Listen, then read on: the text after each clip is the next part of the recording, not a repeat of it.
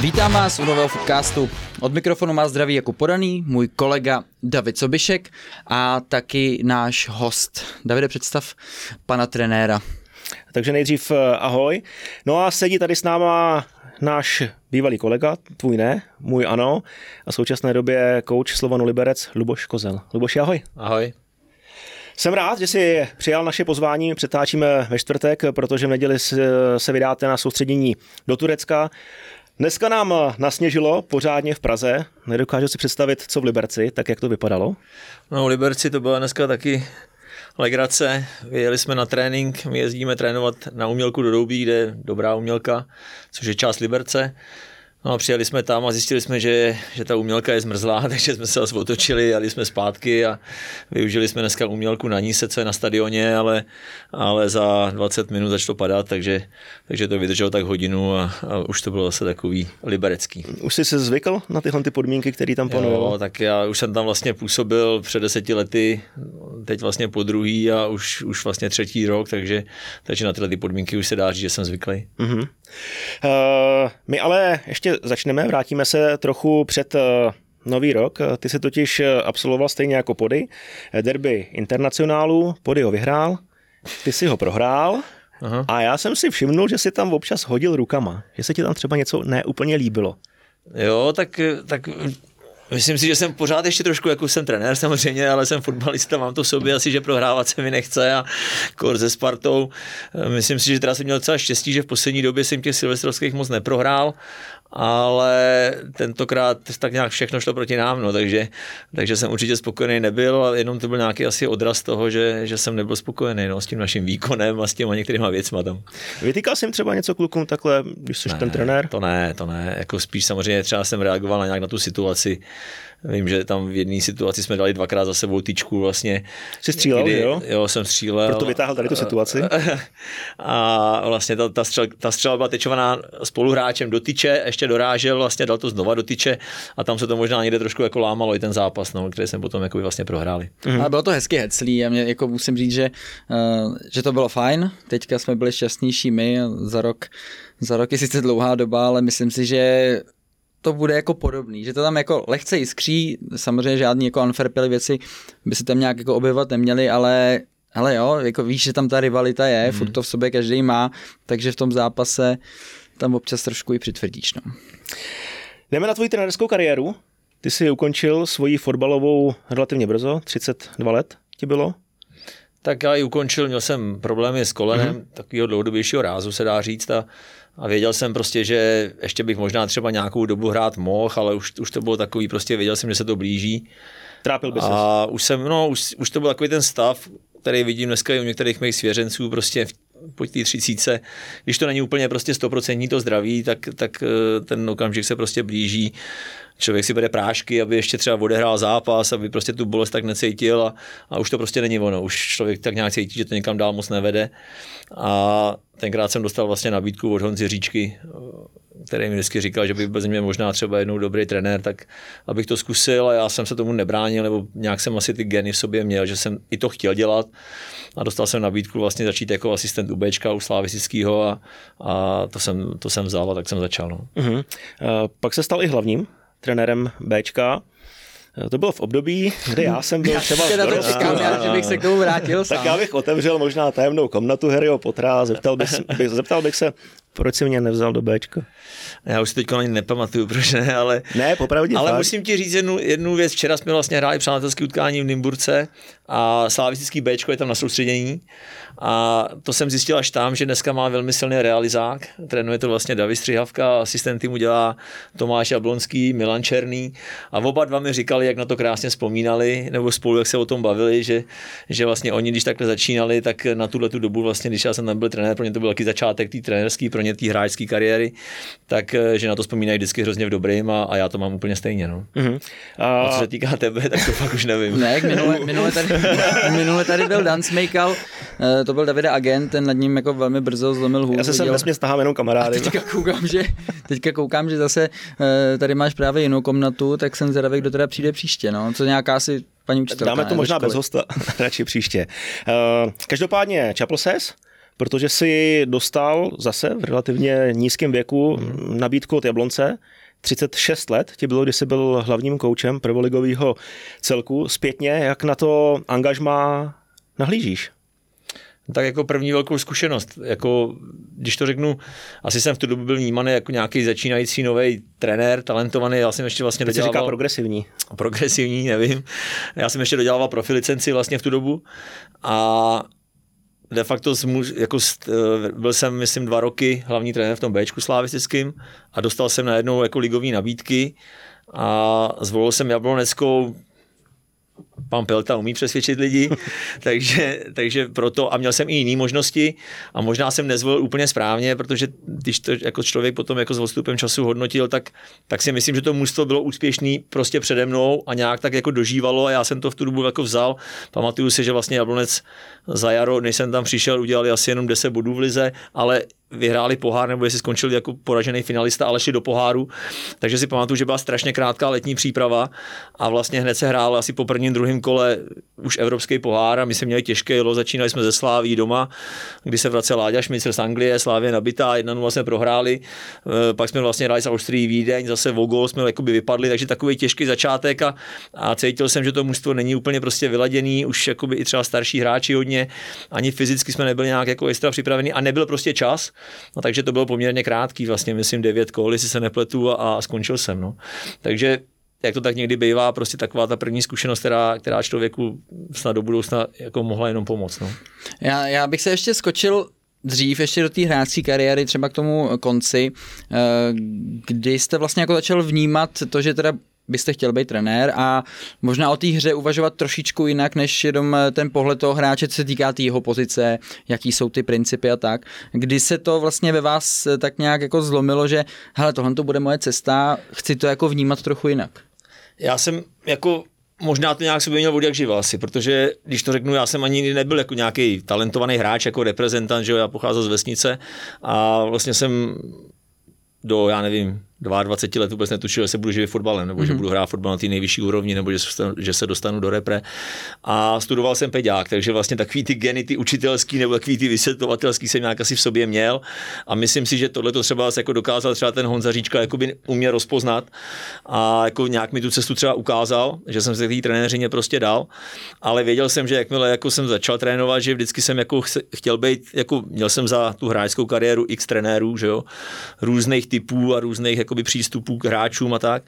Takže vždycky jsem věděl, že jsem chtěl být spíš takový ten, který prostě bude ty hráče jako rozvíjet, že nebudu koukat jenom na to, aby jsme za každou cenu nějak vyhráli a že prostě mě vždycky prostě bavilo, když jsem byl hráč, když ten trenér chtěl, aby jsme hráli fotbal. A myslím si, že takhle má 99% hráčů, že prostě radši jako budou hrát, i když je to třeba větší riziko nebo prostě budou to cítit, že je to baví jako no. Takže samozřejmě vždycky to nejde jenom, aby to člověka bavilo, taky to bolí a někdy jsou věci nepříjemné, ale takže z tohoto pohledu jsem myslím si, měl nějakou tu linku jako danou vlastně, když to budu dělat, tak jak to budu dělat. Od kterého trenéra jsi vzal nejvíc?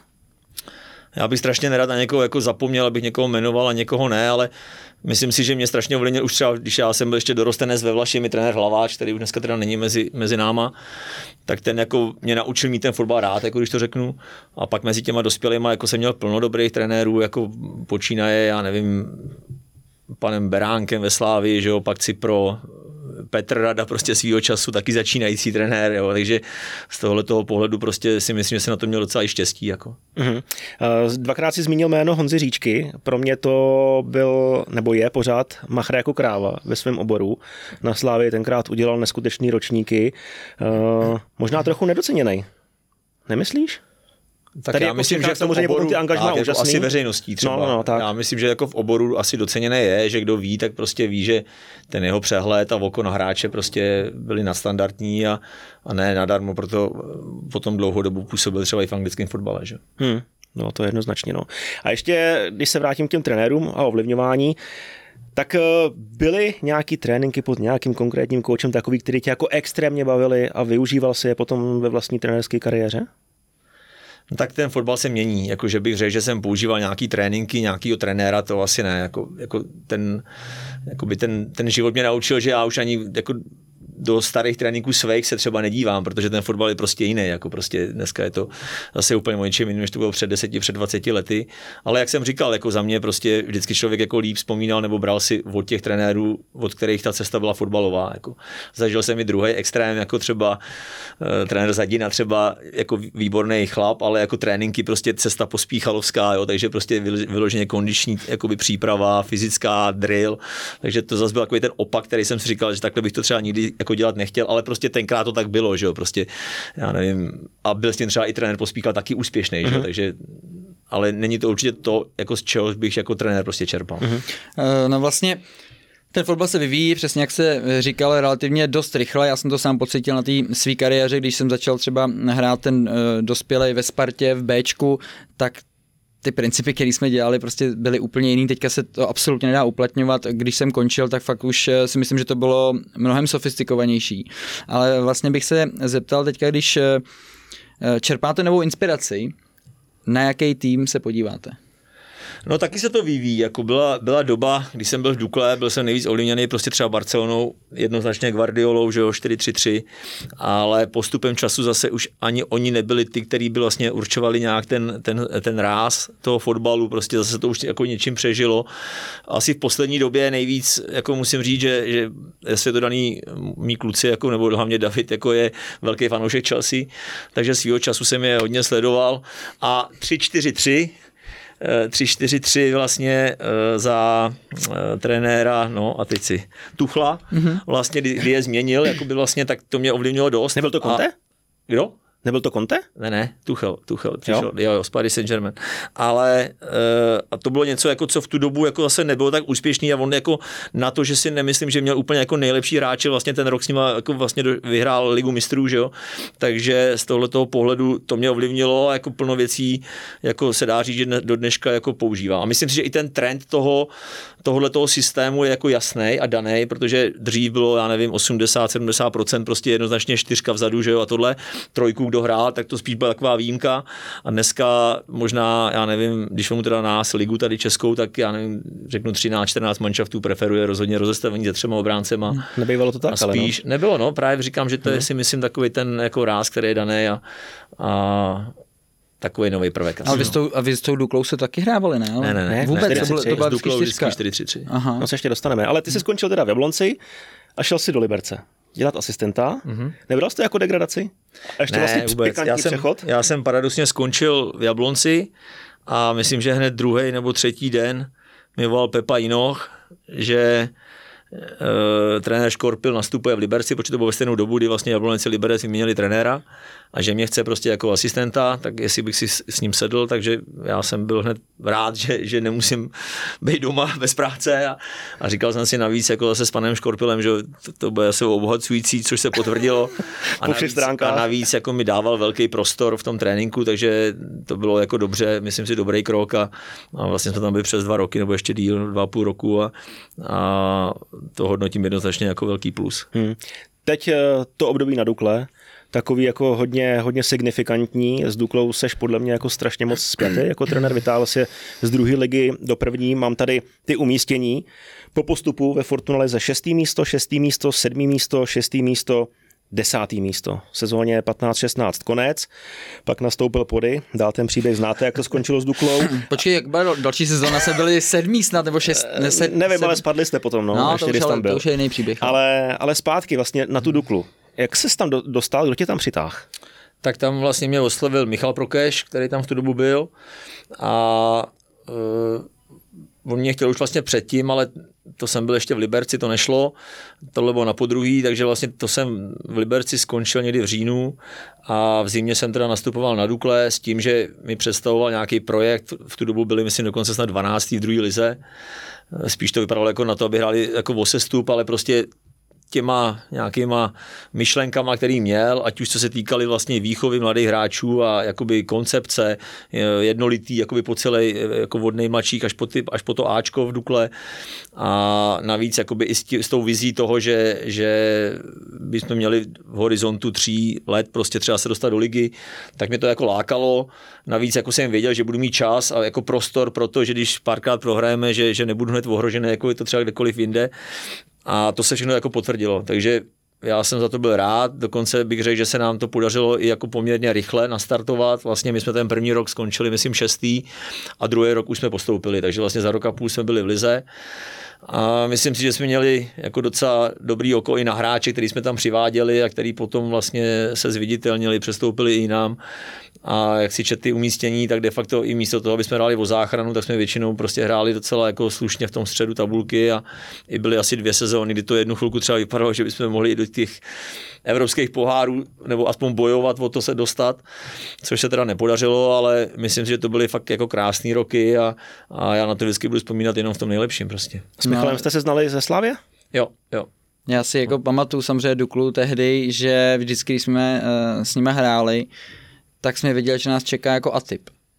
Jo, vy jste hráli prostě úplně jinak. Já vlastně teďka jsem měl v hlavě, že jste prostě vzadu byli ve 3, ale tam něco bylo, že ty beci chodili vysoko a zbíhali křídla. Dědy chodil mezi stopery třeba, jo, ale jako atypický si myslím, že jsme byli tím, že jsme prostě hráli od brankaře. Že jsme prostě jako tenkrát to nebylo. Dneska jako zase je to nějaké, jako jednoznačně to ukázalo jako správnost té myšlenky, že vlastně ten fotbal se tou cestou jakoby ubírá. Dneska, když se pustím jakýkoliv zápas Anglie a může to být manšafty, kteří hrajou o záchranu, Luton a další, Marley a prostě všichni rozehrávají a pod tlakem rozehrávají. Prostě výstava pod tlakem je základem prostě nějaký konstruktivní ofenzivní hry a prostě do tohleto nemá, tak je to vždycky na náhodu. Ať chcete nebo ne, jako samozřejmě je to bezpečnější, můžete dělat chyby, může vás to trestat, ale prostě jestli chcete zlepšit ty hráče, jestli chcete dneska někam prodat hráče, tak prostě ten hráč musí tohle umět. A to jako už tenkrát jako za nás, jako to jsme asi byli v tomhle možná my, Sparta, jako v tu dobu, který se o to snažili nějakým způsobem a pro ty mužstva, jako jak říkáš, když jsi byl soupeř, tak to bylo jiný a prostě svým způsobem jakoby netradiční, že jo?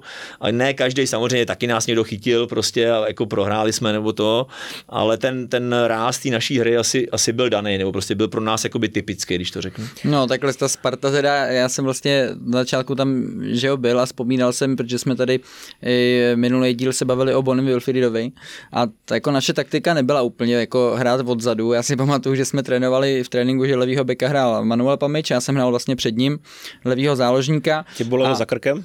No a právě, dostal míč Pami a ten jako trénoval na tréninku přímo to, že má kopat jenom přes palec, lehký balony, já jsem vlastně běžel směrem k Pamimu, abych vylákal toho beka a tam právě se běhnul Bony, který to tam zalepil, já jsem zase otočil a běžel jsem zpátky k Bonymu, ale... V tom se byl dobrý, no. Ale tohle to musím říct, že byl jako náš jako základní styl rozehry, jo, prostě překonat těch nějakých 40 metrů zadarmo v podstatě a tam se o to potom nějak poprat a když tam máš někoho, jako je Bony, který to umí udržet, tak nám to jako relativně vycházelo, ale jak říkám, u vás vždycky, když jsme tam jeli nebo přijeli, jsme věděli, že to pro nás bude do jistý míry jako velký chaos. Že ty hráči dělali absolutně atypické pohyby, než jsme byli zvyklí od jiných týmů a dělalo nám to jako spoustu problémů. No. Tak já si pamatuju třeba, když jsme s tím začínali, tak vlastně velký slovo jako v tom týmu měl Patrik Gedeon, že jo? A do té doby se většinou hrávalo 4-4-2, ještě to nevím, jestli to bylo to, ale prostě 4-4-2 a 4 záložníci. A teď já mu říkám, no hele, budeme zkoušet, budeme hrát 4-3-3 a on mi říká, no, na 3 záložníky, jo, tak teď hrajeme na 4 a skoro to nestíháme a ty budeme hrát jenom na 3, no tak to se z toho, jo, ale ono to tak není, že jo, oni ty 3 jsou uprostřed, že jo, v těch 4 většinou se hrálo ještě třeba v řadě, že jo, ty 4, takže byl to nějaký jako vždycky jako krok někam, jako a až třeba nějaký výsledek dobrý, který jsme uhráli, tak vlastně ty hráči většinou přesvědčí o tom, že třeba jako ano, já tomu věřím, prostě je to pro nás dobrý, jako. Takže takhle to prostě jako funguje, no, ale jako nám to docela pak už jako fungovalo. No, byla to tvoje vize i vize jakoby celého klubu. Jako. No, a když přišel Michal teda? Když se bavili s Michalem, no. Michal jako chtěl jednoznačně, aby jsme prostě hráli konstruktivně, jako shodli jsme se na tom, už když jsme se bavili, jestli tam půjdu, co se mi líbí za fotbal, že on mě znal ze Slávie, že jo, když to řeknu, jako prostě tak věděl. Takže jako jednoznačně tam byla ta motivace v té španělské hře, jako to bylo jednoznačný, prostě Barcelona, španělský nároďák, to jako to bylo tak jiný jako než všechno ostatní, že jo, že v tu dobu prostě se nám to jako líbilo a snažili jsme se jako plno věcí do toho přinést. I třeba přivést španělský hráče, protože jsme věděli, že se do toho hoděj, že jo, nebo hledali jsme i takový jako český hráče, eventuálně nějaký další zahraniční, který prostě jako pro tenhle ten způsob hry mají nějaký předpoklady. Tam i nechutný byli ty 3 středáci, ty polaři, jak se furt točili, to bylo taky na prd. Nebo pro soupeře na prd, no. A i zbíhání nějakých křídel si pamatuju, tam hrál ještě Berger. To už jsou, no tak jako zase, vždycky jsme chtěli, aby třeba jedno křídlo bylo herní, který chodí dovnitř, přečísluje střed, druhý byl třeba tahový, který zase jako spíš jako zbíhá za, mohli se střídat, že jo, jako ten Tomáš Berger jako levák z pravé strany, že to taky nebývalo častokrát, aby prostě hráli přes nohu ty hráči. Takže to byly takové věci, které jsme se tam snažili nějak implementovat. No a když ještě budu chvíli u té Dukly, nejlepší kauf, který jste tam udělali, jako jakýho hráče jste si říkali, tak ten se nám fakt povede. Jako. Těžko říct, jako v každý, jako ono, já jsem tam byl 6,5 roku, jo, takže jako těch hráčů se fakt tam vystřídalo hodně. Když řeknu třeba, postoupili jsme do ligy, kdy nám dával góly Čigu, který ale pohybově na ligu to prostě nebylo. Tak jsme tenkrát vlastně přivedli Míru Markoviče, myslím, z Viktorky Žižkov, vlastně, který se moc nechyt, tak jsme asi třeba... Ten dával gole ve druhý lize možná, ale v lize mu to nepálilo. A Viktorka, myslím, nepostoupila tenkrát, že my jsme ho udělali, že bude hrát ligu, ale prostě 7 kol a byli jsme jako takový bezubí vepředu, tak jsme udělali třeba Ivana Lětavu ze Žiliny, kde už nehrál takový pět, že jo, a prostě to si sedlo, jo, prostě přišel okamžitě i v kabině, prostě najednou lídr a všichni jako za ním stáli a on se zase jako na tom hřišti rvali za ty mladý, jo, takže to bylo okamžitě prostě celý to mužstvo najednou vyrostlo třeba o 20-30%, takže takhle to někdy prostě je, jo, jako přišli další hráči, kteří byli neznámí, že ať ten Nestor třeba ze Španělska, tak jsme si říkali, no Španěl do zimy sem, že jo, přijel sníh, viděl to první v životě, ale prostě taky se prosadil, že jo, pak šel do Sparty, i ten Romera, pravej back, jako prostě plno hráčů. No to byl odchovanec, jako, nebo on byl teda slavický odchovanec, ale vlastně už do Dukly šel třeba v těch 17, takže těchhle hráčů, že jo, Petr Malý, že jo, který taky hrál krajský převod, Tomáš Berger de facto to samý, a pak najednou hráli ligu, jo, a dobře, že, že ještě o ně zájem byl, takže jako plno těch věcí tam jako bylo určitě prostě dobře, no. Jdeme dál? Můžeme jít dál, no. Okay. Pak ses vydal trochu jinou cestou a šel si k mládežnickému nároďáku. Trénoval si 18, 19. Proč si vzal tady tu nabídku? Potom ligovým kolotoči si z něj malinko vypadl. No tak zase zatím byl vlastně ten Michal, který v tu dobu už byl vlastně na svazu. Dostal jsem teda nabídku. Já v tu dobu vlastně, když jsem končil, jak jsem přemýšlel, dostal jsem nějakou 1-2 nabídky, jakoby, který jsem si říkal, to úplně teďkom v tuhle chvíli asi není pro mě dobře, možná tohle jako zase budu mít trošku jiný pohled na ten fotbal, trošku si vyzkouším tu manažerskou roli, protože být trenérem jako nároďáků zase není o každodenním trénování, že jo, spíš o tom udělat si nějaký přehled, jako, a i ten člověk vlastně v tu chvíli má šanci prostě vidět ty zahraniční jako týmy nebo i to zázemí těch zahraničních asociací, což je strašně jako podnětný, protože v tomhle my jsme opravdu jako 100 let za opicema, když to řeknu. A pak teda přišla nabídka z Plzně, která jako jsem si říkal třeba do této doby, jestli to nebyla chyba, ale prostě asi já už jsem prostě to slovo dal. Tak jsem musel teda i pana Šátka jako odmítnout v tu chvíli, protože už jsem jako nechtěl se zrušit, co jsem slíbil a co jsem de facto podepisoval. Co ti říkal Áda? Nic, jako vím, že to tak prostě bylo a nevím, tak nikdy neříkej, nikdy se říká, tak ještě třeba někdy. Ale takže jako to byla taková nabídka, kterou třeba kdyby přišla, já nevím, o 14 dní dřív, tak bych jako nad ní určitě daleko víc prostě přemýšlel, že třeba ten další krok mohl vést někam jinam, ale zase jako člověk nemůže litovat toho, co někdy zvolil nebo udělal. Takže ten nároďák zase beru jako dobrou štaci, jo, prostě hlavně tady z toho pohledu, protože když dneska vidím, třeba my jsme hráli s Anglií třeba přáteláky nebo i zápasy jako soutěžní a dneska, když člověk vidí, kdo vlastně proti vám stál, nebo kde jsou ty hráči dneska, co hrajou, takže a my jsme s nima třeba neprohráli, tak z toho má člověk takový jakoby dobrý pocit, nebo je rád za každýho hráče, který v tu dobu byl ještě jako nadějný zrostenec a dneska už třeba někde je, víš, třeba Láďa Krejčí nebo Sáďa a takhle, takže u některých to, ten vývoj byl takovej dobrý, jo, a člověk to rád sleduje, u některých zase je to bohužel třeba naopak. No. Největší rozdíly mezi trénováním nároďáků a v klubu? No tak to jsem asi řekl na tom začátku, no, prostě tohleto je o každodenní práci s těma lidma v tom tréninku, že jo, u toho nároďáku opravdu ten člověk má jako daleko menší prostor pro to nějak to připravit, nějak prostě jako tomu dát nějakou tu tvář, i když si myslím, že u těch mládežnických je to jako přece jenom o trošku jako jednodušší, že těch akcí třeba jsme měli každý, já nevím, 2 na jaře, 3 na podzim, třeba 5, 6, než byla nějaká ta důležitá kvalifikace, takže přeci jenom nějaký prostor tam je a ty hráči, když si to jako trošku jako zapamatujou a chtějí to dělat, protože je to baví zase, tak jako nějakým způsobem se to asi dá. A druhá věc je ta, že samozřejmě nejste ani s těma hráčema tolik v kontaktu během toho roku, takže spíše to o nějakým telefonování a jako komunikaci i s těma klubama, jak ty hráči vypadají. Prostě říkám, spíš jako taková manažerská činnost. No, no a počkej, Davide, co vlastně vám chybělo víc, když jste byl u té repre, tak potom ten klubový fotbal, to klubové trénování, anebo naopak, když jste potom vlastně byl v tom klubu, tak jste si říkal, jako u té repre to třeba mě to vlastně jako zajímá nebo baví víc. Jo.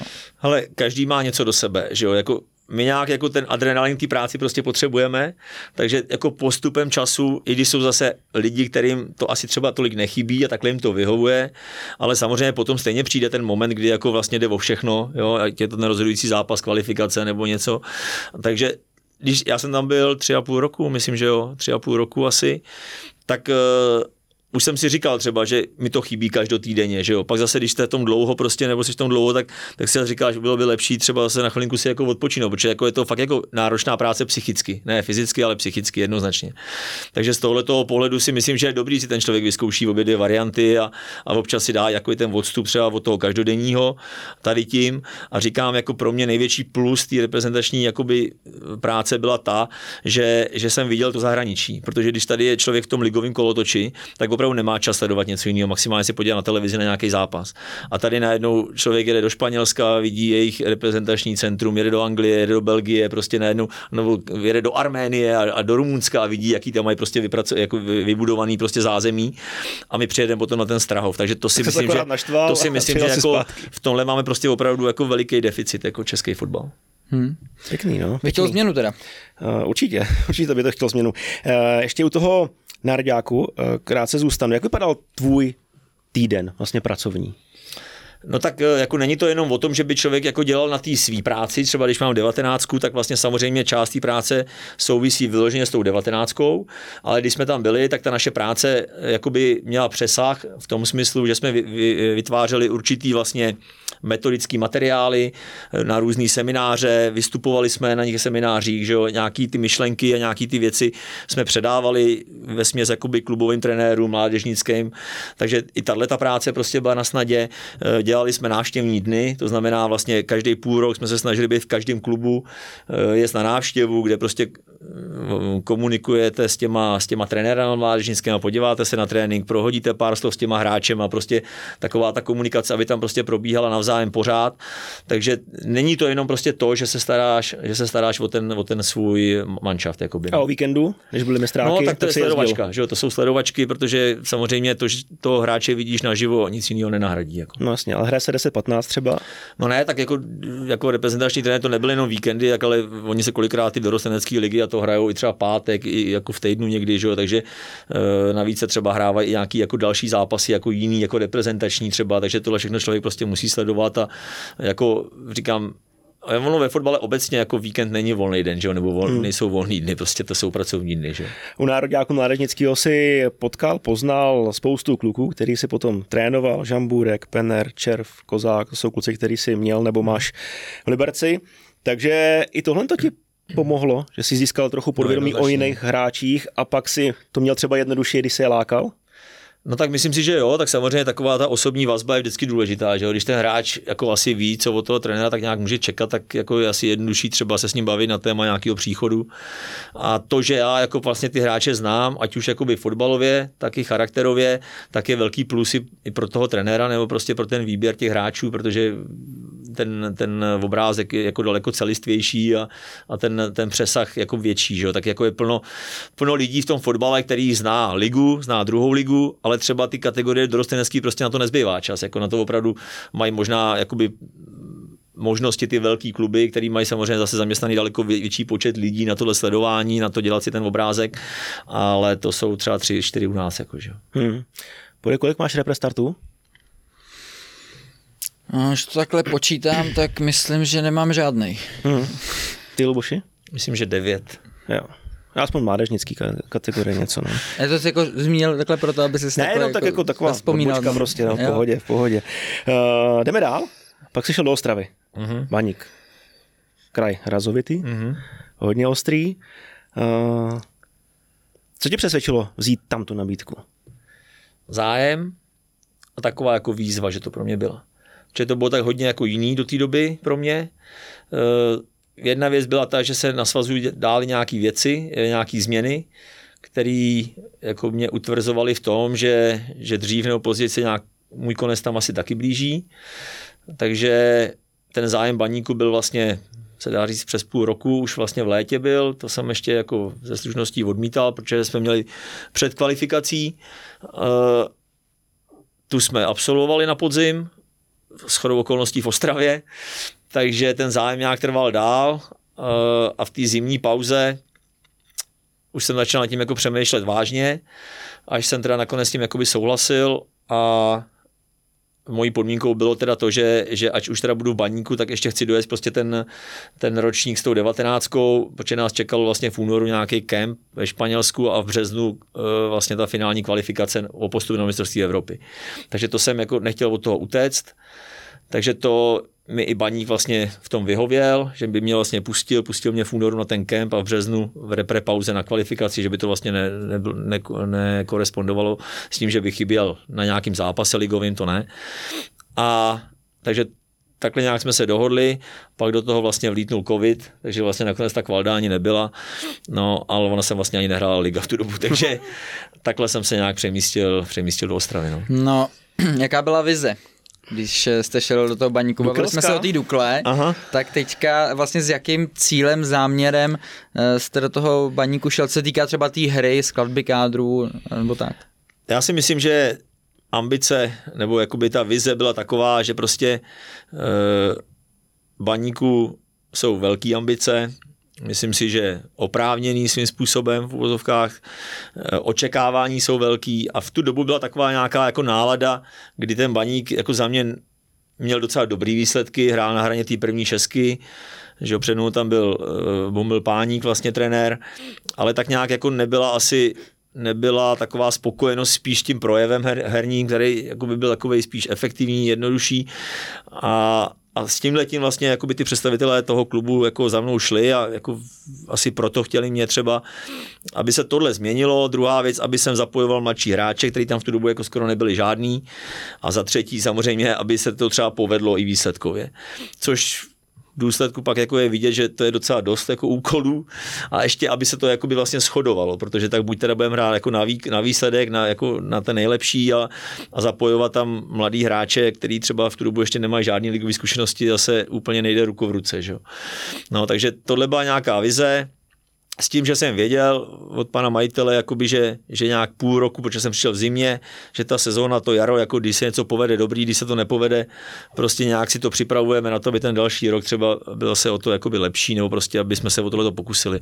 Nicméně, samozřejmě úplně se to jako nepovedlo, ve smyslu tom, že by se něco zlepšilo, nevím, jako zase z mýho pohledu třeba úplně se to mužstvo jako neposílilo nebo neobměnilo tak, protože já přišel a bylo tam vlastně 8 hráčů, myslím, na 30 let, což jako, jo, jako není jakoby jednoduchý a jako ta obměna prostě byla otázka času, než se stejně musí udělat a nakonec se udělala třeba teď, jo, a provázelo to ještě daleko větší třeba propad jakoby výkonnosti, že tam to jednu chvíli teď v loňské sezóně nevypadalo úplně dobře, jako, že?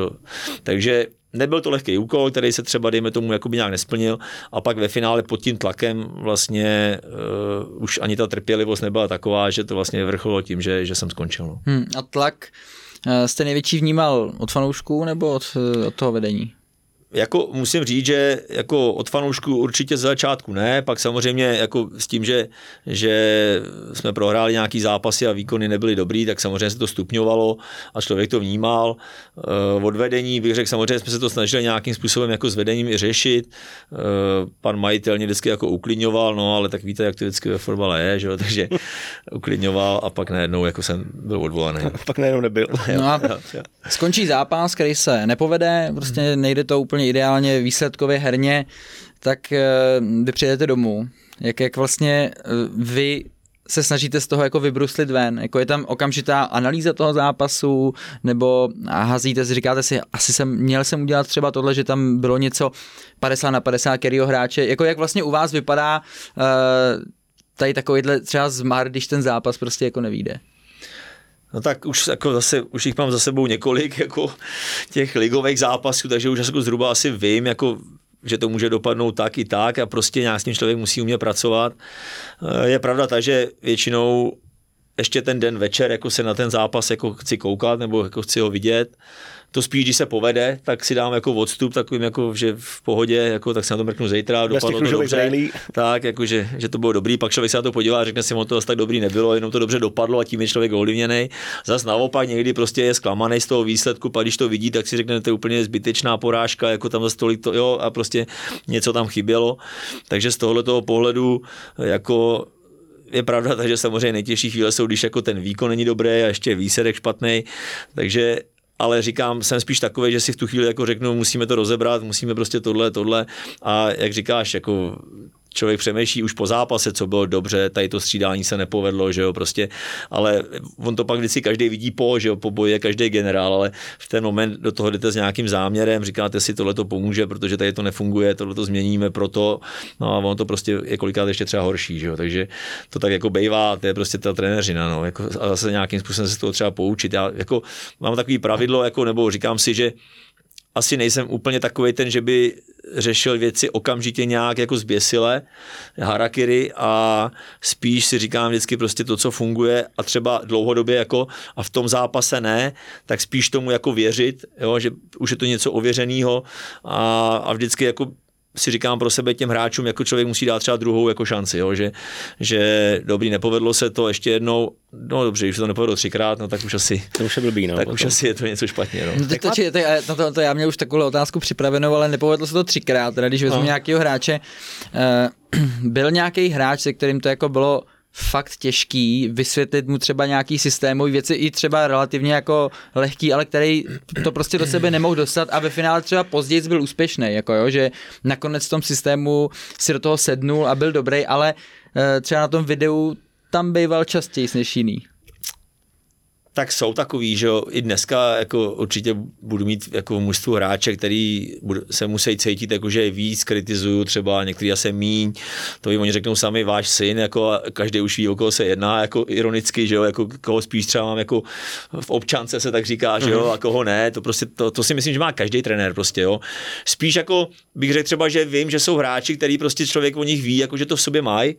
Říká si jen třeba tréninkoví hráči, že jo, že prostě je vidím každý den a říkám si, ten dneska hraje, ten musí hrát, no tak ho tam dáme, no na tom zápase tam prostě není, jako.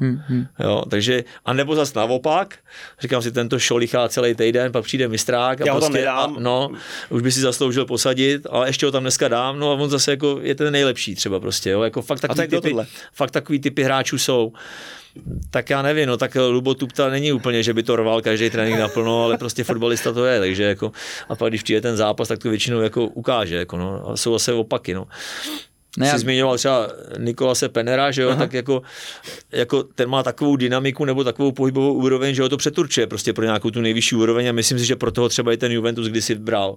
Ale zároveň je třeba tak zbrklej nebo prostě to, jestli toho dokáže někdy zbavit, jako já doufám, že třeba jo, prostě teď zastřelí padá dobře, ale když jsme ho udělali v létě, dali jsme ho třikrát do zápasu, tak jsme třikrát do 5 minut dostali gól. No.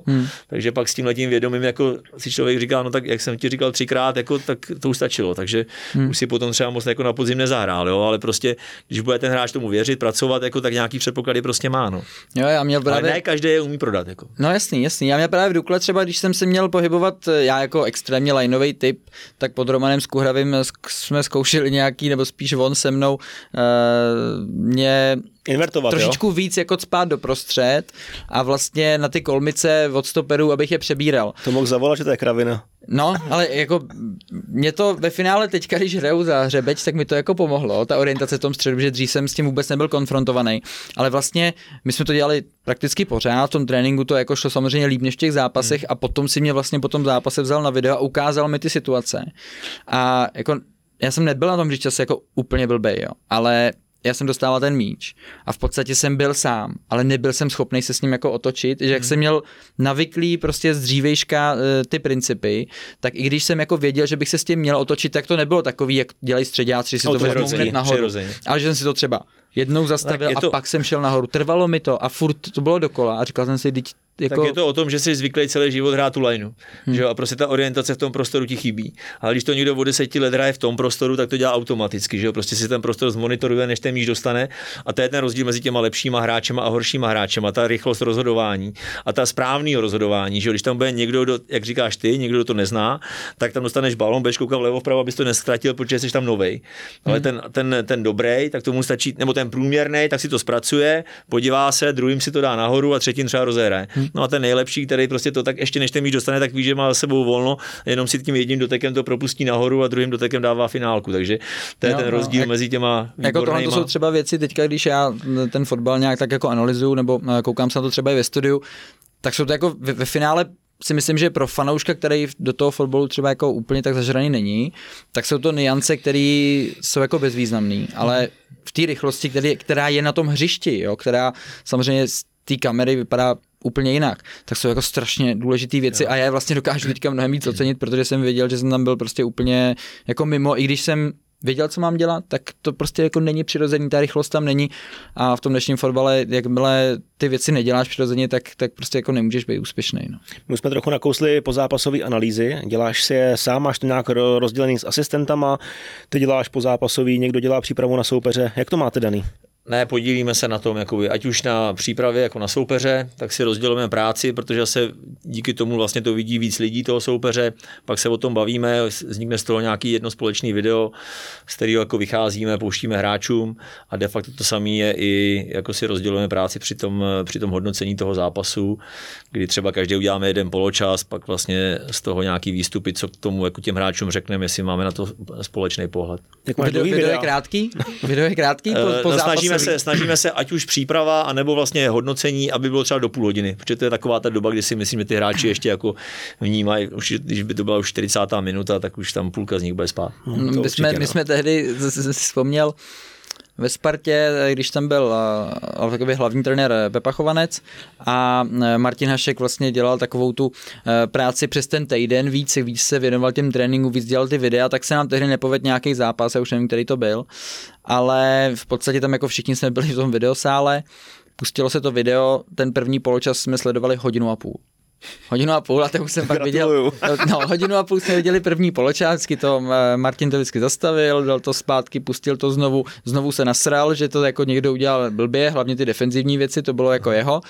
A teď jsme... Teď umí být dlouhej, tyjo, no. No umí, právě říkal. 4-minutové není tak, problém, to byl první poločas. No a tam byl, hele, podle mě jediný štěstí, že tam v té videomístnosti s náma byl tehdy trenér Chovanec, protože to jako extrémně nebavilo, takže ten řekl, jdeme. A šli jsme pryč, protože já jsem si 100% jistý, že bychom viděli tu druhou půlku taky. Jo. Takže právě tahle vlastně i ty výstřižky z toho videa, že ty hráči jsou schopní to vnímat efektivně s nějakým zájmem do té půl hodiny, si myslím, že to je dobrý a hlavně je fakt jako dobrý se na ty věci podívat, protože z toho hřiště to ten člověk jako vnímá a úplně. Tak my dneska už děláme jakoby i to, že vlastně hráči mají svou skupinu a vlastně každý trénink, každý zápas, vlastně jim ten videotechnik pošle ty věci vlastně a oni se to můžou podívat i sami doma prostě, takže já jim něco ukážu tam třeba při tom videu, on v tu chvíli s tím ještě třeba nesouhlasí vnitřně, že jo, a pak se na to podívá třeba dvakrát sám doma a řekne si, že možná něco na tom pravdy je. To využíváte to XPS nebo ne, normálně do skupinu na WhatsAppu třeba vlastně tak. Koukají na to kluci? Nachytáš se občas? Jo, já myslím, že jo. Ne, tak jako to ani nemají povinně. Jo? To je jako spíš jako v jejich gesci, nebo brankaři prostě automaticky dostávají věci k soupeři, ke střelcům a tak dále, takže to si myslím, že berou jako pomoc. Oni se i sami ptají, třeba teď jsme měli nějakou změnu vlastně na té pozici, takže už včera především se ptali, kde se na to budou moc podívat, že jsme na to jako prostě zvyklí. No. A ještě zpátky k tomu realizáku, kompetence, my jsme měli v jednom z našich dílů Rudu Ronzika, kondičáka Bohemky, který dostává od Jardy Veselýho hodně prostoru v tréninkovém procesu. Jak to máš ty nastavený s asistentama a s kondičákem jako takovým?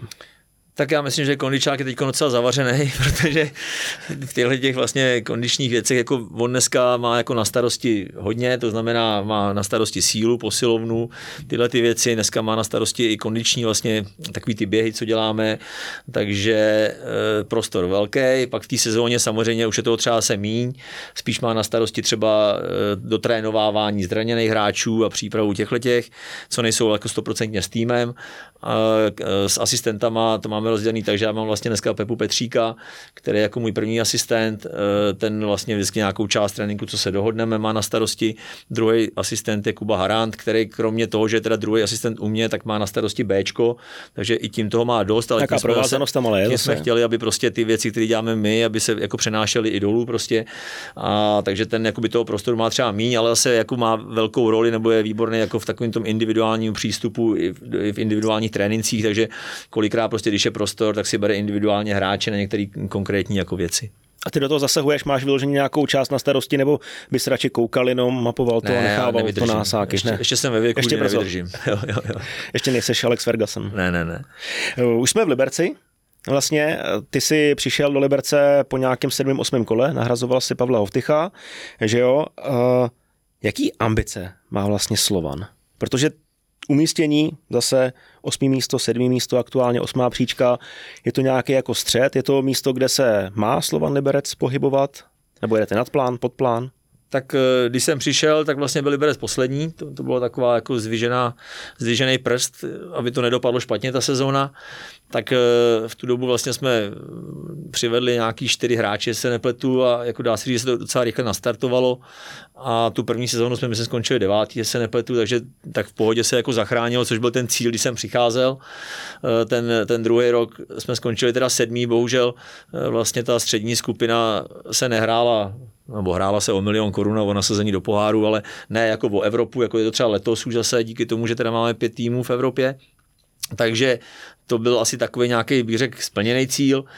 Teď samozřejmě se tam udály nějaké změny i vlastně z hlediska té majetkové struktury, takže je dost možný, že prostě nějaké ty ambice budou trošku vyšší, než jenom prostě hrát nějak v klidném středu, řekněme, a mít mladý, talentovaný hráče, který se snažíme jakoby zlepšit a aby prostě pro klub přinesl nějaký ekonomický profit. A nikdy se jako nebránil Liberec určitě tomu, kdyby mohl hrát někde úplně vysoko. Otázka je, jestli to bylo hodně reálně třeba v té poslední době nebo ne. A jestli tomu tak bude v budoucnu nebo v blízké budoucnosti, tak to ukáže ten čas a i ty kroky, které se udělají. No. Co nám můžeš říct k nový majetkové struktuře, která se teďko hodně řešila v prosinci, ještě možná na začátku ledna? Musíme se na to zeptat. Tak to asi víte, tak jako asi, že vlastně pan Karl se po dlouhé době rozhodl prodat vlastně část akcí klubu a pan Kaňa vlastně teda by měl být ten nový majoritní akcionář, který by vlastně, pokud co vím, teda zaplatí vlastně nějakou částku během jara, tak by se to vlastně mělo stát jakoby skutečností někdy v květnu, jestli se nepletu. Byli jste v kontaktu spolu už? Jo, už jsme spolu seděli. Máte stejnou vizi? Tak já myslím, že to bylo dobře, že jsme si sedli, protože on to i sám jakoby přiznal, jakože vlastně to ani nebylo tak jako cílený nebo míněný, ale prostě ten jako asi bylo to trošku jako nešťastný, když to řeknu, hlavně z pohledu jakoby toho současného působení. Ani možná ten cíl nebyl takový, jak byl prezentován té schůzky, takže nějak jako já jsem za to byl rád, že si našel čas, že to bylo i z jeho iniciativy, že jsme si sedli a víceméně mi to nějakým způsobem vysvětlil a utvrdil mě v tom, že zatím se prostě nic nemění. I v tom trénování pro realizační tým pro tým. My jsme si něco řekli i před Vánocema jako s panem Karlem, na tom se tak nic nezměnilo. Takže naší snahou je prostě podařil se nám docela ten druhá část toho podzimu s tím, že to není třeba úplně daleko, ještě bych řekl jako za mě třeba, kdyby jsme měli o 2-3 body víc, tak bych byl jako ne spokojený, ale prostě myslím si, že by to bylo takový jako reálný toho, co jsme mohli dosáhnout. A ještě jsme vlastně ve čtvrtfinále poháru, kde vlastně pořád ta šance je taky, takže chtěli bychom prostě to jaro dobře odstartovat. Máme první kolo doma Olomouc, kdybychom ji porazili, tak jsme na nich vlastně bodově. A prostě hrát to jaro něco, no. Nejenom o to, že budeme hrát jako v klidu střední skupinu a ona i ta střední skupina jako letos teda paradoxně jako ještě může znamenat vlastně víc než loni, ale jako samozřejmě chtěli bychom prostě se snažit hrát dobře a aby byla šance třeba hrát o něco. Starty zápasů, první poločasy. Vaše doména, bych řekl, to vám jde, kde vlastně... To je oblíbený téma. Jo, ten klíč k té jako motivaci těch hráčů. Protože já si všim, že to rozebíráte každý naše utkání. Ale tak jako prostě z toho Wyscoutu nebo obecně to jako prostě padá, že vám se jako extrémně daří, asi řeknu jako ty hráče do toho zápasu namotivovat, připravit. Má to prostě dobrý efekt. Já bych tomu řekl asi tolik. Jako myslím si, že To spíš platí v těch domácích zápasech, kde se cítíme silný, kde se umíme nabudit, kde opravdu jako to mužstvo si věří a vesměs nám ty úvody třeba jdou. Druhá věc, samozřejmě a i to B, co říkáte, asi špatná kondice, nebo nevím, že druhý položil už takový jsem není, říkal, no, ale nejde. Myslím si, že jakoby svým způsobem je pravda ta, že my té energie do toho začátku třeba dáme opravdu hodně. A druhá věc je ta, jestli máme tak široký kádr, že když začneme střídat, když ty hráči, kteří hrajou od začátku, už zákonitě třeba 70. 80. minutě jsou unavenější, jestli ty, co přijdou, jestli opravdu ten vliv jejich pro ten tým je takovej, že nám pomůžou, což se většinou spíš třeba v tom úvodu té sezóny jako nedělo. To je jako náš jako pohled na to.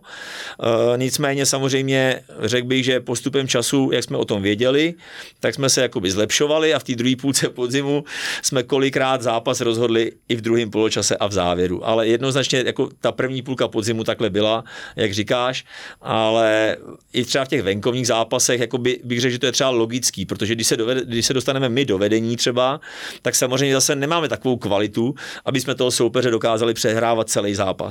A tím, že vedem, no tak samozřejmě se to mužstvo spíš soustředí na tu defenzivu a ty domácí nebo to mužstvo, co prostě prohrává, tak jako svým způsobem se snaží o to vyrovnání. Já si myslím, že kdyby jsme ten začátek toho zápasu takový neměli a prohrávali jsme třeba, tak ten vývoj toho zápasu bude jiný. A možná i jako i ten obraz, ten herní bude jiný. Ale otázka je, jestli teda když vedeme 2-0 a skončí to 2-2, jestli my kdyby jsme 2-0 prohrávali a druhý poločas bychom tlačili a vypadali bychom dobře, jestli my bychom byli schopni třeba na 2-2 vyrovnat. No by řekl něco jiného, že? Ne, ale tady u tohohle, teda, když se to zmínil, se týká šířky kádru, tak se zeptám vlastně, co se týká posil, tak jako kde by podle vás bylo dobrý udělat ten kádr širší. Nebudu říkat jako extra posílit, ale prostě udělat ho možná trošičku širší, variabilnější, no. Tak já si myslím, že to mužstvo jako není špatný, máme tam jakoby hodně mladých hráčů, starší máme de facto jenom 2, ale když ten kádr na začátku sezóny nějak vypadal, tak jako nevypadal ouskej. Ale samozřejmě, když se vám zranějí 2-3 hráči z toho základu, jako se nám to třeba stalo, tak pak už samozřejmě jakoby už třeba úplně rovnocenná náhrada jako z našeho pohledu třeba při těch střídáních jako tam úplně nebyla. Já bych si to radši spíš jako nechal pro sebe, jako tedy posty, ale samozřejmě jako víme o tom, jako bavíme se o tom a snažíme se tohle třeba jakoby i teďkom v té zimní pauze v tom přestupovém okně prostě na tom pracovat, aby se tohle třeba jakoby zlepšilo. No, hráči, to je Rambo a Honza Mikula? Jo. To je 92, ne? No to jsou dva jediní, kterým je přes 30 a pak nějaká ta střední generace, dneska už jsou to ty 25letí, já nevím, Haluš, Tupta, Preisler, jako, takže to jsou takový 2-3. No. A když jsi šel teda na sezení s Ondrou Kániou, tak jak dlouhý nákupní seznam si mu předložil? Ne, to nebylo o hráčích, jako on sám jako říkal, že vlastně ve fotbale je trošku jako novej, ale samozřejmě nějakou vizi má, která jako si myslím, že je správná, ambiciozní a jinak by to asi být ani nemělo, takže nebylo to konkrétně prostě o hráčích. My jsme tady měli Dominika Plechatýho, který se ti zranil v srpnu a s ním jsme taky řešili standardky, protože spoustu gólů jste dostávali po standardkách. Jak moc jste je potom pilovali? Tak já myslím, že jsme je pilovali průběžně pořád. Řekl bych, že to je zase o nějaký jako skladbě toho týmu nebo toho kádru, že zase, když možná jsme trošku spíš takový jako techničtější mužstvo, tak zase nejsme možná takový rafani, ale je pravda ta, že za prvních, 8 kol jsme myslím dostali 1 gól ze hry. Takže samozřejmě to se pak jako projeví, jako když dostáváte góly z rohu, ze standard, takže to je laciný a bohužel jako se to projevuje i na těch výsledkách. No. Ale taky se to zlepšilo a jestli se nepletu, tak potom za těch dalších 9 nebo 10 kol jsme dostali, myslím, 1 nebo 2 góly ze standardy. Takže tohle to jako... V tom srpnu, když ti přišla zpráva, že Dominik Plechatý si udělal křižák, jak ti bylo? Na začátku sezóny 3. kolo? To bylo asi. Tak samozřejmě jsem věděl, že to pro nás bude problém, protože Plechy je jakoby vlastně trošku atypický obránce nebo stoper, protože je abnormálně rychlej. A já vždycky jako... Mám rád, že je to takový mix, takže když jsem přišel do Liberce vlastně tak první, kdo mě napadl, byl on. Vlastně byl jeden z těch 4, který přišli vlastně se mnou, když to řeknu. A měl jsem hned tu myšlenku nebo vizi, to ještě jsme hráli na 4 jako obránce, na 2 stopery, že ta stoperská dvojice bude Plechatý Haluš, kde jeden je takový ten rabián, jako ten soubojový hráč a ten druhý je ten rychlej, který to dokáže zavřít. Takže v tomhle tom jsem věděl, že nás prostě jako čeká problém v tom, že že ty míče za obranu můžou být problém, protože on v tom letom prostě dokázal zakřižovat jako všechno, jako nepamatuju si, že by mu nikdy někdo utek. Samozřejmě má se jiný jako třeba negativa, nebo prostě udělal taky nějaký chyby, ale v tom letom jako tuhle tu věc nám jakoby řešil většinou on. I v té trojce třeba, když jsme potom začali hrát, a díky tomu zase samozřejmě potom, když chcete třeba presovat a máte tu obranu vysoko a soupeř vás jenom překopne, tak je to prostě problém, takže i z tohoto pohledu musíte tu hru trošku jako z mýho pohledu změnit, abyste tohleto třeba tomu soupeři jako tu šanci tolik nedávali, takže a vždycky to asi nějakou dobu trvá, než si to zvykne, že jo, než si to sedne prostě a jako v tomhletom to byla prostě rána taková, no, pro nás. Zmínil se taky jméno Matěje Haluše, když přicházel, tak nebyl jsem úplně fanoušek toho transferu. Si posyp popel na hlavu, protože se vám to povedlo. Potřebovali jste takovýhleho, jak jsi říkal, ty rabiáta. Jednak zase jsem ho znal, že jo, protože vlastně už jsem ho měl vlastně předtím a věděl jsem, že potřeboval se do kabiny prostě někoho, kdo je trošku už jakoby vyspělej lídr a takový ten jako týmový hráč, což on prostě je, taky samozřejmě udělá chyby nebo dostaneme góly přes něj, ale jako furt si myslím, že to je prostě pro Liberec dobrý hráč, který je potřebný a věřím, že zase mu třeba to liberecký působení pomůže i k tomu, aby se zase třeba ještě dostal někam jinam. Což se daří i u Galiho, který vystřelil během podzimu. Možná by mohl mít ještě lepší čísla, toho možná limituje od nějakého velkého přestupu? Tak já věřím, že ho to nebude limitovat, že zase byl to mladý hráč. My jsme ho udělali z Trenčína jako křídlo, kde vlastně ani nehrával, se dá říct, ale viděli jsme u něj nějakou perspektivu, prostě uměl s míčem, byl rychlej. Když jsem přišel, tak vlastně mu trvalo půl roku, než začal hrávat pravidelně, měl nějaký zdravotní problémy, zase jako ta intenzita české ligy a slovenský je prostě abnormálně jako rozdílná, takže ty hráči jako můžou mít prostě problém v tomhletom, než si na to zvyknou, ale on je nesmírně pracovitý, kondičně skvěle připravený, jako data má vždycky prostě úplně ustřelený proti ostatním, jako výborný, ale jako ty čísla prostě ty neměl. Myslíš, jo? Běžecký, fyzický, jo. Ale čísla neměl, protože jako to řešení jakoby úplně dobrý neměl, prostě on se každý zápas dokázal dostat do šance nebo prostě obejít hráče a pak to nevyřešit, takže tohle toho trošku jako limitovali, protože to od těch hráčů vepředu jako potřebujete, že? No, takže jsme ho zkusili dát na toho halfbacka nebo wingbacka, jak se tomu dneska říká. Wingbacka.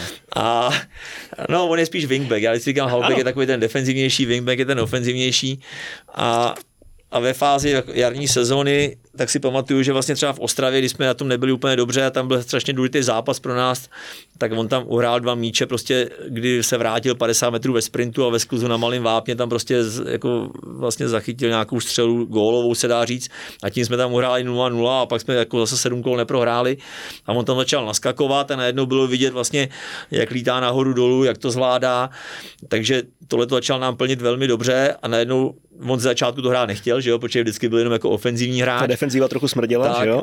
Jo, ale jako zvyk si na to, zjistil, že když bude hrát tohle, že bude hrát třeba v základu, takže se to nějak jako přijal za svý a myslím si, že už se tam i cítí prostě dneska dobře. No a najednou už i na tréninku zase včera dal gól do šibenice, střelil, že si to navet a prostě, takže jako vidím, že takovýma těma zkušenostma, takovým tím zvýšeným sebevědomím prostě může přijít třeba i tohle ty čísla, který zatím třeba nemýval.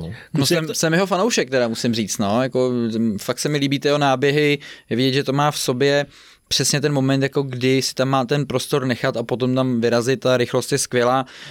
To řešení si myslím, že taky jako fakt hodně zlepšil. A já bych ho tolik nechválil radši, jo, protože no, zase... Teď jsem si zrovna říkal, že to už je 3. hráč, o kterém mluvíme, já nemůžu každého chválit, no. Jo? Tak teďko pochválíme ještě my vás. Jak to děláte, kluci, že jste dokázali objevit, nalíst borce, jako je Gali, který nehrál v Trenčíně, Kulenovič, Olatunji a další. Vlastně neznámí kluci přijdou a vypadají velmi dobře, zajímavě. Tak já půlku toho času teď, co trávím jako fotbalem na hřišti, tréninkama, tak druhou trávím u Wyscoutu, jako, protože opravdu jako těch hráčů, který vám někdo nabízí nebo prostě jako se někde objevujou, tak je tolik, že samozřejmě, já nejsem na ně podíváš člověk 10 minut na nějaký sestřih, který každý hráč má dneska na YouTube, tak každý vypadá jak Maradona, ale jako abyste opravdu jako poznali, jestli teda něco snad může být, nemůže být, co má dobrý, co má špatný, tak to opravdu člověk se třeba musí odkoukat, já nevím. Já radši koukám prostě jako na celý zápas, kde si třeba jakoby bez nějakých těch, jakoby, kdy se hraje, jakoby to byl kratší čas, ale jako ten zápas mi dá jako víc, než když jako i si pustím třeba jenom sestříhanýho toho hráče, kde samozřejmě třeba jsou všechny dotyky s míčem, ale nevidím jakoby vlastně, jak se chová bez míče, jak se posouvá, jak pracuje, jak nabíhá, jak cítí prostor a tyhle ty věci. Takže dávám přednost tomu, že radši se podívám na celý zápas, 2-3 třeba, a už si udělám nějaký takový jako ucelenější obrázek o tom hráči. No. A takhle úplně stejně prostě přicházejí tyhle ty hráči. Jako, no. Hledáme nějaký somatotyp pro něco, jako, tak proto přijde Olatunji, proto přijde Kulenovič. Jako. A to jsi našel ty teda přes Wyscout?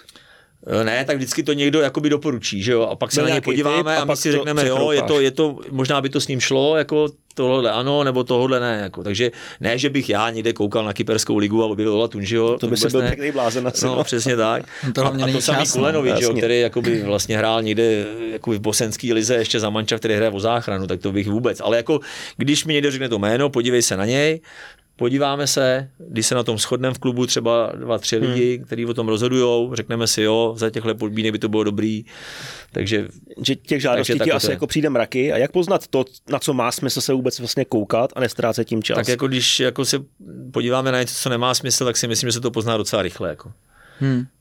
Ale když něco jo, tak jako zase si to člověk musí 2x, 3x ověřit prostě a jako dneska se pracuje, jakou jsou možnosti, takže toho hráče si můžete proklepnout i jako jinak vlastně i z hlediska těch dat a tak, takže jako myslím si, že dneska už zase se to posunulo někam, že by někdo přišel, protože ho nabídnul nějaký agent a že ho někdo chce a nevěděli by v tom klubu, o koho jde, to už si myslím, že se taky neděje. Jo, tak to je hlavně, když že někdo ti dá 2 hráče po sobě třeba a jsou to 2 flopy, no tak jako upřímně příště už se mě jako vykašleš, že jo, protože mu nevěříš. No. Vlastně no. Jo. Letenaj, na něj jste přišli jak? Tak úplně, 16 gólů, 15 zápasech? Stejně, tak říkal jsem si v první chvíli Půchov, 2. liga, to bude těžký. No pak jsem si vzpomněl, že mi to jméno něco říká, tak jsem si vzpomněl, že vlastně my jsme hráli s 19 se Slovákama a furt jsem si nemohl vzpomenout, no. A on mi to připomněl, že nám dal 3 góly, tak jsem hned věděl. A jako měl, jako byl vlastně jako talentovaný hráč, který měl určitý zdravotní problémy, že dlouho nehrál, jo, pak to není jednoduchý se do toho dostávat a myslím si, to nebude jednoduchý ani teď, ale prostě zase ověřili jsme si to, že to je kluk, který prostě chce hodně, má tu správnou motivaci, když dal 16 gólů a viděl jsem ty góly všechny, jakoby, takže vidím, jak je dává, takže ten předpoklad, že by je mohl dávat i ve vyšší úrovni, tam prostě jednoznačně je. Teď dal taky góla, ne? V přípravě. Včera ne, ale v tom prvním byl. Pod je velký fanoušek Tupty, Lubomíra Tupty. No, jako hlavně to ty, asi. Nejvíc jeho trestňáků jsem teda fanoušek, ale vnímám u něj teďka, že se zase jako hodně posunul teda, fakt jako extrémně nebezpečný hráč. Vydrží víc než 60 minut. To byla tvoje poznámka, tam se myslím, že na sobě asi taky jako docela zapracoval, ale fakt se mi líbí, šlo to vlastně jako z něj, že on udělal nějaký posun, že jako přímočařejší, nebezpečnější, nebo jste s ním vy přímo něco trénovali, říkali mu, hele, do tohohle se cpi, to prostě potřebujeme, v tom seš dobrý, nebo to jako přišlo u něj vlastně jako samotky?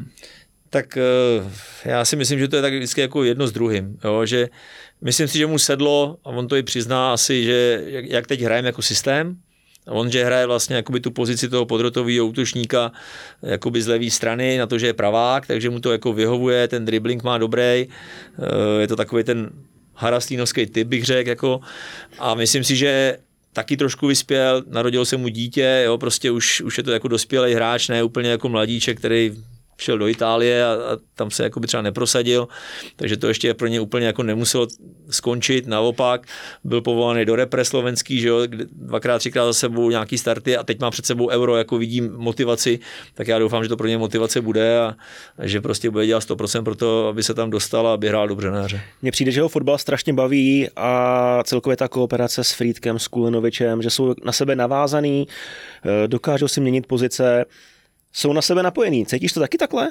No, máš to takhle nakoukaný? Ne? Tak já bych jako úplně... Ne, to vůbec ne. Jako myslím si, že pro většinu těch jako třeba klubů, s kterýma hrajem v lize, tak všichni řeknou, jo, máte silný ty 3 nahoře, prostě tohle. To asi takhle pravda je. ale já bych jako nechtěl, aby to bylo takhle jako omezené na ty tři, že máme i další hráče, který prostě, když budou hrávat, tak můžou taky vypadat najednou dobře, že jo? Samozřejmě ta důvěra, jako pokud by se nevyhrávalo, tak třeba ta trojice takhle pořád stejně hra nebude, ale jako tím, že se potom jako začalo dařit, tak jako si to a víceméně hráli, byli zdraví, takže tam jako nebyl důvod do toho sahat. Myslím si zase, že jako i ten způsob hry, kterým hrajem, tak jako jak Tuptíkovi, který není nějak extra důraznej, třeba bojovnej, Frýďas, že jo, to jsou takový typologicky jako hráči, kterým prostě, když budeme hrát dlouhý balony do hlav nebo něco, tak prostě tak budou poloviční, že jo, takže každému hráči vyhovuje něco jiného, ale těm určitě jako si myslím, že ten způsob hry vyhovuje a můžou v tom jakoby ukázat ty svoje přednosti, které mají. Odešel ti Červ? 6. Takovej hodně specifický hráč, hodně hlasitý, celkem od podlahy to hrál. To je asi úkol číslo 1 teďko? Nahradit ho? Jo, já bych řekl, že asi určitě povede se něco? Hledáme, když to řeknu takhle. Hledáte podobný typ hráče nebo něco malinko jiného? No, je to těžký. Jako, chtěli bychom, nevím, jestli se to povede. Máme Ivana Varfolmeva, který na té pozici může hrát, jednou bude velmi dobrý hráč, o tom jsem přesvědčený. Samozřejmě, ale máme jenom jeho, což je zase riziko. Jo. On navíc umí hrát tak, jako, jak to prostě ještě v uvozovkách žere, tak se taky může stát, že může dostat červenou kartu a pak 3 kola nemáme nikoho, takže z tohohle toho pohledu prostě potřebujeme jakoby přivez hráče a uvidíme, co se nám třeba povede. No. Máš nějaký tip, Davide? Co? Máš nějaký tip? Třeba z zahraničí, co máš nakoukaný z bosenský ligy. Ne, tak to musí říct Luboš, jestli má nějakýho zajíce v pytli dále v bosenský lize. No, tak asi si myslím, že agenti, když jako teďka to asi slyšeli už předtím a tomu se asi každý dokáže, když se podívá na ten váš tým, říct, jak ten Červ pro vás byl důležitý, tak si myslím, že těch jako nabídek asi přišlo relativně dost, na který hráče se máte koukat na tuhlentu pozici, ne? No tak ono to není tak dlouho. My jsme měli nějaký svůj jako typ nebo svůj jako nápad, který ještě úplně jako neumřel, když to řeknu, ale může se stát, jako, že to fakt nedopadne nebo že to prostě jako ten hráč nepřijde, takže i z tohohle pohledu se díváme třeba i za hranice, což asi samozřejmě sebou nese to, že to nesplní jasně tu část toho, že by ten hráč byl rovnou ten Červ, jakoby ten lídr. A v ten moment prostě bychom chtěli i do toho týmu třeba se lídra na jiný pozici třeba, nebo takovýho tohle hajzla jako na jiný pozici, když to řeknu. Správnýho hajzla jako fotbalovýho. Jak moc řešíte v podstatě ty data teda? I co se týká, ať už ty běžecký, anebo vlastně i ty, který vycházejí právě třeba na tom Wyscoutu, ty herní, jak moc je to pro vás jako pro ten realizák jako důležitý, protože zažil jsem trenéry, který tomu jako někdy absolutně propadli, třeba těm běžeckým, to si myslím, že není úplně jako dobrá cesta, ale na druhou stranu je to jako dobrý pomocník v nějakém dlouhodobějším horizontu si prostě ukázat, jako jak na tom jsme a tak by mě zajímalo, jak to máte vy. No. Takhle to vidím já, jako prostě samozřejmě jsou důležitý, jakoby i vzhledem třeba k pozicím, na který ty hráče chceš, tak u některých je to jakoby víc, u některých míň, jsou pozice, kde prostě rychlost jako je dneska jako nutnost, jsou pozice, kde nějaká fyzická jako připravenost nebo nějaký objem naběhaný je potřeba, ale furt jsou to jenom data. Jako může mít super data, ale prostě když nebude umět fotbal, tak prostě jako za mě nemá šanci. Jo, takže jako a ty data se jako zlepšit dají. Ten fotbal se dá třeba zlepšit o nějaký malý procenta, si myslím, prostě to buď ten hráč už sobě má na této úrovni, nebo nemá, buď do toho systému nějakým zasadíme, kde mu to vyhovuje, anebo mu to prostě nevyhovuje. Myslím si, že třeba dneska jako Slávě a Sparta mají největší možnosti a stejně každá má jinou cestu, jako když to řeknu, hledá jiný hráče, typologicky jiný. A nikdy není psáno, že ta nebo ta cesta je lepší, prostě. Může být v ten moment lepší a za 2 roky to může být jinak, prostě. To je v tom je krásný to prostě fotbal, vývoje, přesně tak. Jo, takže jako koukáme na data, bez toho, aniž bychom viděli, jakoby, že tam nějaký předpoklad nebo prostě nějaký výkon už je, tak asi ten hráč jako je tak chtěnej nebo nechtěnej, ale prvotně za mě, jako když se na toho hráče dívám, tak chci vidět, jako co umí fotbalově, jako nebo prostě co tam může přinést jako fotbalově. A ta kondiční složka prostě, nebo ta fyzická složka, když teda nemluvíme o tom, že ten hráč má 175 cm a 60 kg, anebo druhý má, já nevím, na nějaký pozici, kde to chceš, že má 190 cm a 82 kg, že? Takže jako to je velký rozdíl, který jako nenatrénuješ, nezměníš prostě a musíš uvažovat ve smyslu celého toho týmu, jestli už tam nebude moc těch malých nebo moc těch silných, jo, nebo prostě jako se k tomu fotbalu, který chceš hrát, takže myslím si, že je prostě taková ta zdravá ta střední cesta, že tam má být ode všeho něco a takhle se to prostě, proto ten fotbal je tak zajímavý, jak říkáš, nebo prostě zvláštní, že kolikrát něco, co se ti zdá jako nesmysl, ono to fungovat může, nebo naopak zase říkáš, to tam padne a ono to nejde. Ta práce, ta trenéřina teď mnohem časově náročnější, než tomu třeba byla, když se začínal? Vzhledem právě tady k těm jako sofistikovanějším metodám, jak vlastně nabírat kondici, jak ji analyzovat. Jak já to mám navnímaný, tak si myslím, že dřív prostě toho jako nebylo vlastně tolik co sledovat, i co se týká skautování těch hráčů, prostě ten trenér tomuhle jako nemusel tomu věnovat jako tolik času, protože vlastně ani ty jako možnosti nebyly. A teď mi přijde, že toho má, jako máte strašně moc a samozřejmě dobrý, v těch velkých týmech, který dokážou zaplatit v obrovský realizák, je to obrovská pomoc, ale i v těch jako menších ten trenér podle mě nemá jako vůbec čas na nic jiného než na ten fotbal, ne, skoro. To jako... No tak jako sedí to určitě, tak já můžu porovnávat nějakou dobu před, já nevím, trénuju od roku 2003, myslím, takže nějakých 20 let. Tak jako určitě za těch 20 let se to změnilo, jako ať už třeba ten fotbal jako obecně, nebo i to, co vlastně je kolem toho, jako to je jednoznačně. Ty máš pravdu v tom, že ty data jako takhle se nikdy nesledovaly, nebo prostě ty informace o těch hráčích, který dneska jsou, takže prostě nebejvaly, ale je pravda zase ta, že jakoby i ty možnosti jako toho, jak to sledovat, jsou jako lehčí. Dřív nebývaly takové servery, kde prostě si nakliknul jméno a vyskočí ti defenziva, ofenziva, všechno prostě koláče, že jo, co, jak ten hráč vypadá, percentily proti v porovnání s ostatníma a tak dál. Takže v tomhletom je to zase jako lehčí třeba, aby si neudělal třeba takovou chybu, když vybíráš jako třeba toho hráče. A zase druhá věc je ta, že jako máš na to víc lidí, prostě to tak prostě je. Máš teďko stále, dá se říct, nově v manšaftu Tea Gebreselasieho na pozici sportovního manažera. Byla potřeba takováhle spojka mezi vedením, realizákem, kabinou? Chyběl tam tady ten člověk a co má vlastně na starosti?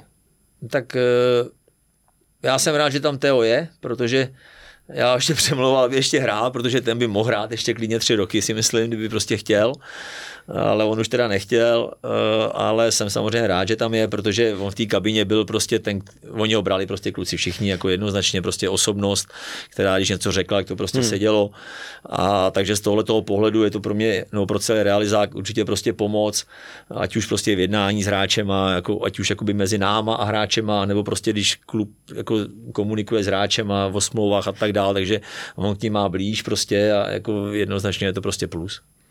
V čem nejvíc teda? No tak říkám, tady v tom, jakoby v těch jednáních, jakoby, nebo v té komunikaci. Usnadňuje ti to? No, jednoznačně. Chodí na hřiště ještě s váma? Chodí každý den je v kabině. Jo. A já myslím přímo i jako na trénink. Tak teďkon má dost práce, je to přestupový okno, takže jako nechceš ho na hřišti vidět vlastně. Ale letí s náma i do Turecka na soustředění, takže jako prostě pokud má čas, tak i na tréninkách. Přemlouval si ho na podzim, když se zranil Plechatý? To už jsem věděl, že to je zbytečný. Přemlouval jsem ho v létě, když se jako rozhodoval, ale už věděl, že to chce skončit hráčskou kariéru. Já bych chtěl slyšet jedno jméno. Podle vás, komu se z toho vašeho týmu ten podzim povedl jako nejlíp? Kdo byl prostě nejlepší hráč? Jeden z nich, ať už je to jakákoliv pozice, s kým prostě panuje velká spokojenost. Tak asi teďkom byl ples liberecký, slovaňácký, takže tam byl vyhlášený hráčem podzimu Lubo Tupta, no, takže asi kdybych řekl něco jiného, tak bych asi to chtěl stejně slyšet. Nekoleroval s tím, co on ho má v občance právě. Ne, zase takhle ne. Mně se líbí jako i Christian Friedrich a právě Halej. Jsou prostě jako typy, u kterých vidím na těch pozicích jako něco prostě navíc, no, který mě baví. A když jim ten zápas sedne, tak je to fakt dobrý. I právě ten Christian Friedrich, jako ty kreativní přihrávky, to jeho vnímání toho prostoru. Když je dobrý mač, tak je jako fakt podle mě jako nezastavitelný. No. A ještě mi řekni jednu věc. Jaký je ten recept na Míru Koubka? Protože s ním máš v lize velmi dobrou úspěšnost. To ani nevím. Máš. Nevím, no tak jako, ani to člověk třeba kolikrát neví, jako to tak prostě je, že proti některým týmům se ti daří, proti některým dost naopak jako nejsi schopný vyhrát.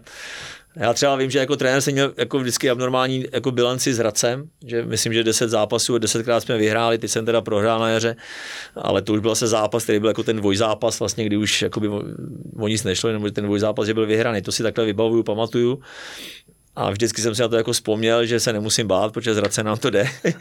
Ale tak s panem Koupkem, jestli se mi daří, nebo jestli mám dobrou bilanci, tak jsem rád, no, samozřejmě.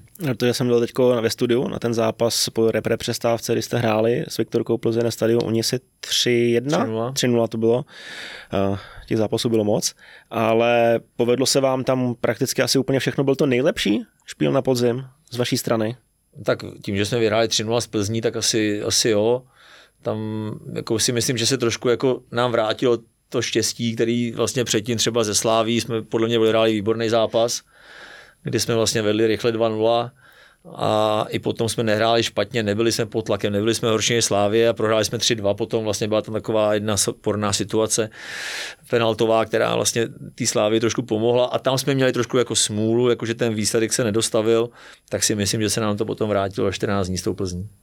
Byl dobrý zápas, tam výborný začátek, měli jste dát možná i víc gólů. Mohli jsme, no. Tam se to všechno sedlo. I právě potom si vybavuju nějaký detail na vás s Mírou Koupkem a ten ti tam něco jako říkal a na to, že prohrál, tak se i jako usmíval a vypadalo to jako ty uličníků. On říkal, že neměli gólmana na ten zápas. Jo?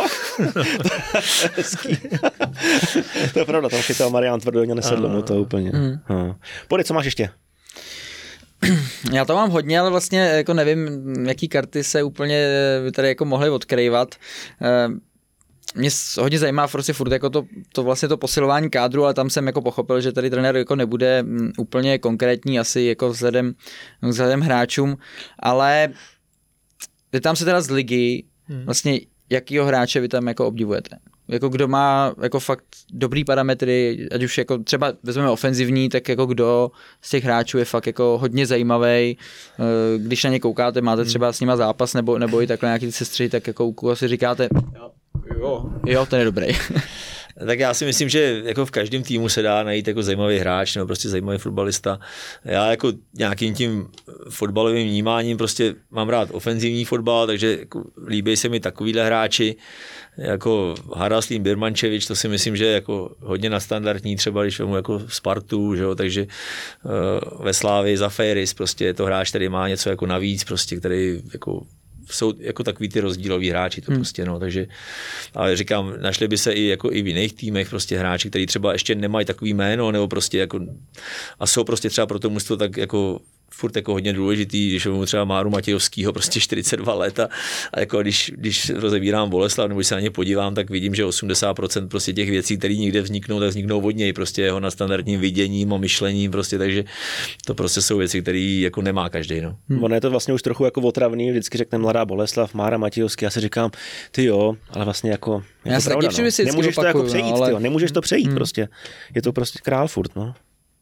No takhle, Mára to už za prý je zkušený, má to v hlavě srovnaný jako taky tu jeho myšlenku. Já jsem obdivoval, když jsem s ním byl jako ve Spartě, to jak on mi to dokázal nerýsat, já jsem byl prostě jako s prominutím blbec, který běžel jako kolem lajny, běžel jsem naštěstí jako rychle, což byla jako jediná tak nějak moje doména a on mi to tam dokázal dát.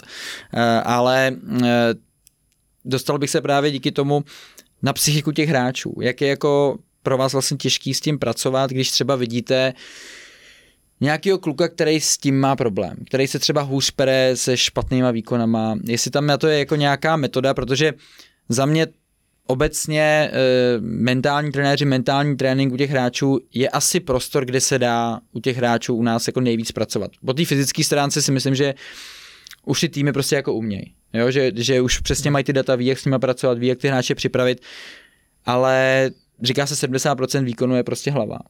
A jak vy vnímáte, že ty hráči se v tomhle tom jako posouvají, jestli vlastně využívají tyhle ty metody, anebo jak vy vlastně toho hráče motivujete, když vidíte, že jako je trošku jako dole, nepovedlo se mu to a trošku mu jako pomoct zpátky do té formy, no. Já si myslím, že jako nejlepší jakoby vlastně lék pro ty jako hráče, když jim to nejde, je samozřejmě jejich výkon v tom zápase. Jako, když prostě to vidím u x hráčů, prostě, že to vypadá 14 dní, 3 týdny nějak, prostě to, pak najednou dají gól a najednou tom týdnu na tréninku jim všechno vychází, prostě je to jako takový to sebevědomí, který je jako přirozený.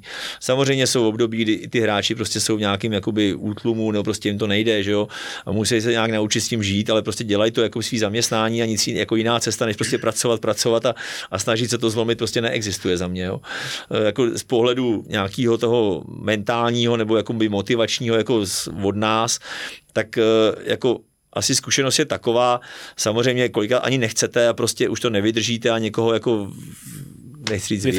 vyfénujete, prostě, ale pak si to člověk uvědomí jako zpětně zase, že prostě jo, jako asi mu to stejně nakonec nepomůže, ale prostě neděláte někde, jako, že jo, děláte prostě fotbal a tam ty emoce jsou, že jo, takže prostě ať chcete nebo ne, tak prostě někdy ujedete, jako ujedou hráči na hřišti, že udělají zákrok, který vlastně nechtějí udělat, ale prostě jsou prostě nějak frustrovaný nebo něco, ale aspoň se snažím jako myslet na to, že prostě, nebo vždycky jsem se snažil být takový jako třeba přísnej, důraznej nebo i kritický, jako třeba v úvodu týdne a postupně, jako jak se to blíží k tomu zápasu, tak spíš jako se do těch hráčů jako snažíme dostat spíš jako sebevědomí, aby si do toho zápasu jako věřili, i když tam třeba nějaké chyby jsou, tak spíš jako přehlídnou nebo vzít z toho to pozitivní a takhle. A jednoznačně prostě ta motivace, prostě taková ta jakoby předzápasová, si myslím, že je důležitá, protože opravdu je to o tom, jakoby, jak to mužstvo jako nastavit do toho úvodu zápasu, který kolikrát fakt jako může být rozhodující, aby prostě se nestávalo to, že tam vstoupíte a ve 30. si říkáte, tyjo, to vlastně není možný, jako takhle přece, takhle ne, jako. A máš třeba už teď v Liberci nějakou jako partičku hráčů, no, který víš, že potřebuješ zařvat, aby se probrali v tom zápase, že jim to vyloženě i pomůže se zdravě naštvat. A pak třeba ty, který to sami ví, jsou cílevědomí, trochu víc, nebo to berou malinko jinak. Já jsem třeba věděl, že, nebo nechtěl jsem, aby na mě koužval, já jsem věděl, že to není úplně ideální, ale nepotřeboval jsem to slyšet od něj. Chtěl jsem sám sebe nakopnout a nepotřeboval jsem to slyšet za lajnou, ale někdo to právě naopak jako potřeboval probrat, i třeba z řady spoluhráčů, a pak byl mnohem lepší. Ale já si myslím, že jako je to jako o tom, i u těch zkušenostech těch hráčů, jo? Jako my jsme vlastně spíš jako mladý tým, takže spíš si myslím, že ty mladí hráči, když jako se řváváte, nebo prostě tak jako se spíš dostávají dolů. Že to možná byl ten Červ, jako že ho nakopnete, jako protože jo, on to někdy jako potřeboval, nebo aby se trošku spíš srovnal, ne, jako že by potřeboval nakopnout, aby jako byl heclej, u něj spíš to bylo obráceně, jako spíš ho uklidnit třeba, ale prostě jako na toho to někdy to, ale jako spíš jako si myslím, že to zkousnou vždycky starý hráči nějakou kritiku prostě, nebo jako, že to unesou, že prostě řeknou, no to už jsem zažil tolikrát a je v klidu. Ty mladí spíš je to jako opačně, jo. Takže jako z tohletoho pohledu bych asi neřekl, že někdo potřebuje seřvat, někdo potřebuje pohladit, jako určitě jako většina z nich spíš potřebuje jakoby v ten správný moment jako povzbudit, jako když to řeknu asi, no. Ještě zajímá si poslední věc.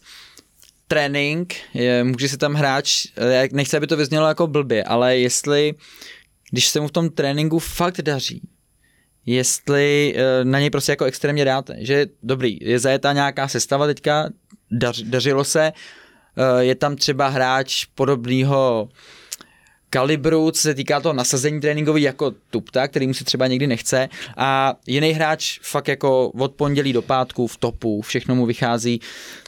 Jste ten, který řekne, hele, tomu se tak dařilo, že ho tam jako prostě dám? Nebo to, co se dělo v těch zápasech předtím, je prostě důležitější. Jo, rozumím ti. Ne, to je to, co jsem říkal, jakože spíš si myslím, že jsem trenér, který jakoby dělá těch změn jako třeba míň, než jako na základě třeba 2-3 dnů v tréninku. Jako nejtěžší je říct hráči, o kterým jako všichni vidíme, jako že vypadá dobře, že nebude hrát, jako. Jo, prostě, ale musím mu to vždycky nějakým způsobem prostě vysvětlit. O to se snažím, jo. Takže jako když to řeknu, taková ta nejtěžší práce je ta prostě udržet tyhle ty hráče jakoby vlastně v takovém nějakým pozitivním nastavení, aby prostě když tam přijdou, aby prostě tomu týmu i tak pomohli, aby nepřevážila taková ta zhrzenost toho, tak já tady jezdím a jako a 3krát za sebou prostě nejsem v základu, což prostě u některých hráčů fakt tak je, hrát jich fakt může jenom 11 prostě. A zase jako, já jsem takový, že když vím, že to mužstvo jako funguje, když 3krát za sebou třeba neprohrajeme, vyhrajeme nebo tak a není tam vyložený nějaký problém, tak spíš asi se přikláním tomu, že tam podržím toho hráče, protože vím, že to spolu funguje, než že někdo jiný v tom tréninku vypadá dobře, spíš mu řeknu, hele, vypadáš fakt výborně, připrav se, poješ tam brzo, budeš první střídající a když dáš gól nebo prostě bude to efektivní prostě a vyjde to, příště tam můžeš být.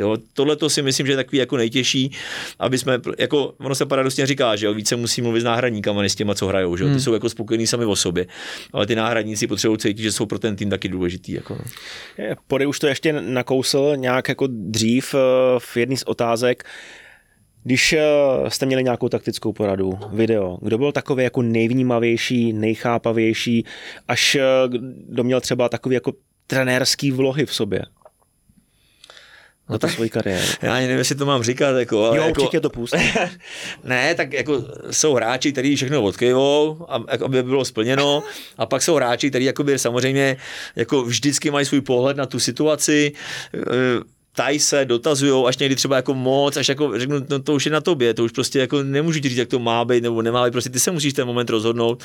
Jo, takže máme třeba toho Márioše Purzitidise, který třeba mimochodem teda je takovej, který mu jako hodně říkám věci, ale on fakt je dobrý kluk, jako charakterově super nastavený, že on to vezme, ještě se jako informuje prostě a každou situaci komentuje nebo prostě jako chce. Jo, takže jako mě to jako v svým způsobem uvozovkách nevadí, ale prostě on je takový ten typický příklad toho, jako, že si myslím, že i tu kritiku unese a možná je za ní i jakoby vděčnej, protože on hrozně se chce zlepšovat prostě. Fakt jako pracuje na sobě, jako i jako individuálně, mimo trénink a já takovýhle jako hráči, který chtějí, prostě mám rád, jako když to řeknu. Mm. No, největší průserář? Průserář. Ne, ten odešel, ne teďka?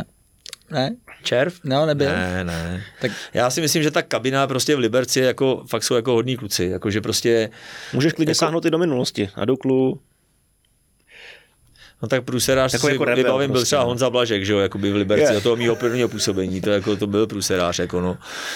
Známá firma, no. Mm. Jo, jako, nevím, jako já, jako když vemu jako pozici trenéra, tak já, mě ani jako ty věci okolo jako nechtějí moc zajímat, jo, prostě, jako, když to řeknu, ani jako nehledám nějaký problémy. Tohle to říkal vždycky Ferguson, prostě nehledej problémy, oni si tě najdou sami. Já si pamatuju, že i Ferguson říkal o Rooneym, že mu je vlastně úplně jedno, co Wayne Rooney jí. Nějak se řešilo, že hodně do sebe cpal cheeseburgery a takhle, což není úplně ideální pro fotbalistu. Mu říká, mě to nezajímá, ať si kolik chce, když mi dá o víkendu 2 góly, ať si dá klidně ještě navíc. Mě to nezajímá. To, co se odehraje na hřišti, to je pro mě to zásadní, takže máte na to asi podobný pohled se syrem. No, ty cheeseburgery by mi asi nevadily.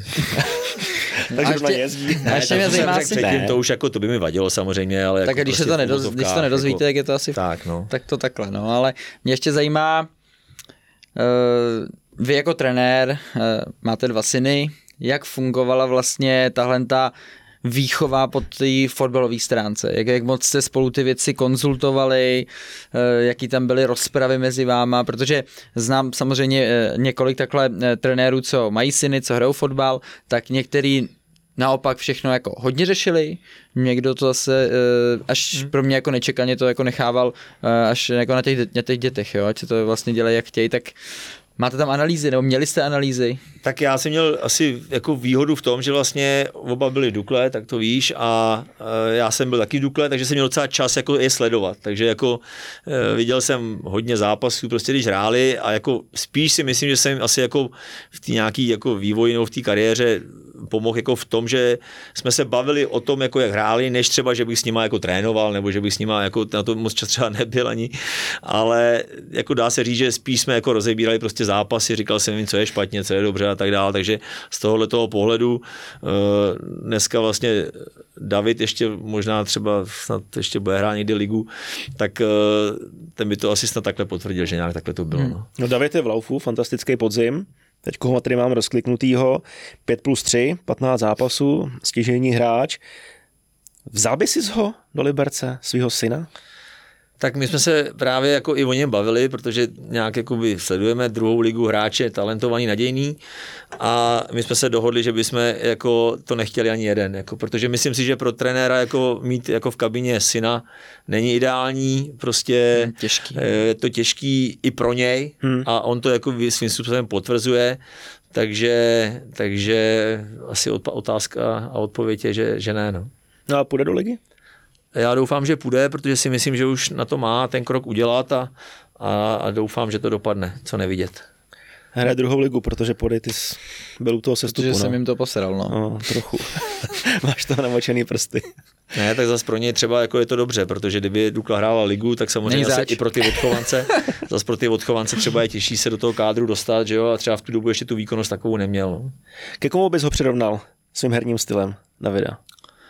Tak on je vlastně velmi, bych řekl, jakoby fyzicky na tom velmi dobře, má výborný čísla, se jakoby z hlediska dát jakoby běhání, takže je to taková klasická 8, která fakt hraje box to box a krom toho teda byl vždycky jako fotbalový, takže tohle to má prostě pořád. Myslím si, že ještě neukázal ani to nejlepší, protože jakmile se dostane třeba někam, kde bude mít třeba i spoluhráči na vyšší úrovni, tak toho ještě může jako pozvednout třeba i někam dál.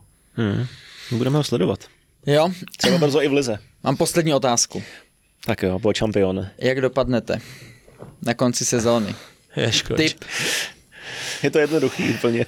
Ne, tak my nemáme úplně lehký los, ale jako věřím tomu, že opravdu třeba budeme hrát do poslední chvíle o to, aby jsme hráli o evropský poháry. To by byl, to je náš takový vnitřní cíl, ne jako někde asi řečený nahlas, tak jsem to teď propálil, ale jako já bych to chtěl, prostě samozřejmě je to spojený i s tím, že se nám třeba podaří teď to mužstvo ještě nějakým způsobem doplnit, aby aspoň jsme třeba toho Lukáše Červa nějak jako nahradili a když všichni ostatní zůstanou, tak si myslím, že to mužstvo jako zase může být spolu silnější a chceme prostě tam někde být.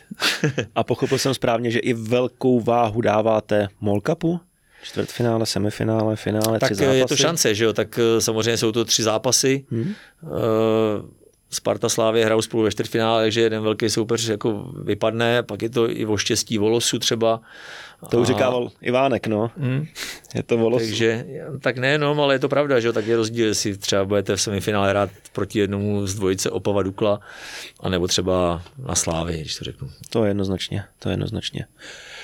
Všechno jsme probrali asi. No, díky. Jo. Díky, budu držet palce vám v lize, ať nemusíme opakovat to, co jsme teda jako opakovali třeba na podzim, a nebo naopak to, co se dařilo, tak ať tam klidně zmíníme, a budu zároveň teda jako držet palce i klukům, že je ta část přípravy teďka, ať to jako vydržej, zvládnou. Viděl jsem nějaký videa totiž na sociálních sítích, jak napříč těma týmama dřou a no, nechtěl bych se tam asi k tomu úplně vracet už teda. Ty testy na začátku, to je katastrofa. Běhátko, tyjo, zacpanej rypák. Fuj. Tak děkuju za pozvání, no. Nastartuješ svůj Hyundai, kterým jsi přijel. Děkujeme Hyundai, děkujeme Půmě. Podej dneska zelená mikinka. Já mám Viktoriano sáčko, se vypadám dobře. Red Bulla jsme si dali, všechno jsme stihli. Děkujeme Fortuně za prostory, za studio. Hlavně děkujeme vám. Díky za návštěvu, že jsi na nás udělal čas. OK? Máme všechno splněno. Ano. Díky moc, díky vám posluchačům, divákům za pozornost, za to, že nás odebíráte, lajkujete, komentujete. Jsme rádi za vaši přízeň. Mějte se krásně a zase za týden se na vás budeme těšit. Trochu v jiném složení. Ahoj.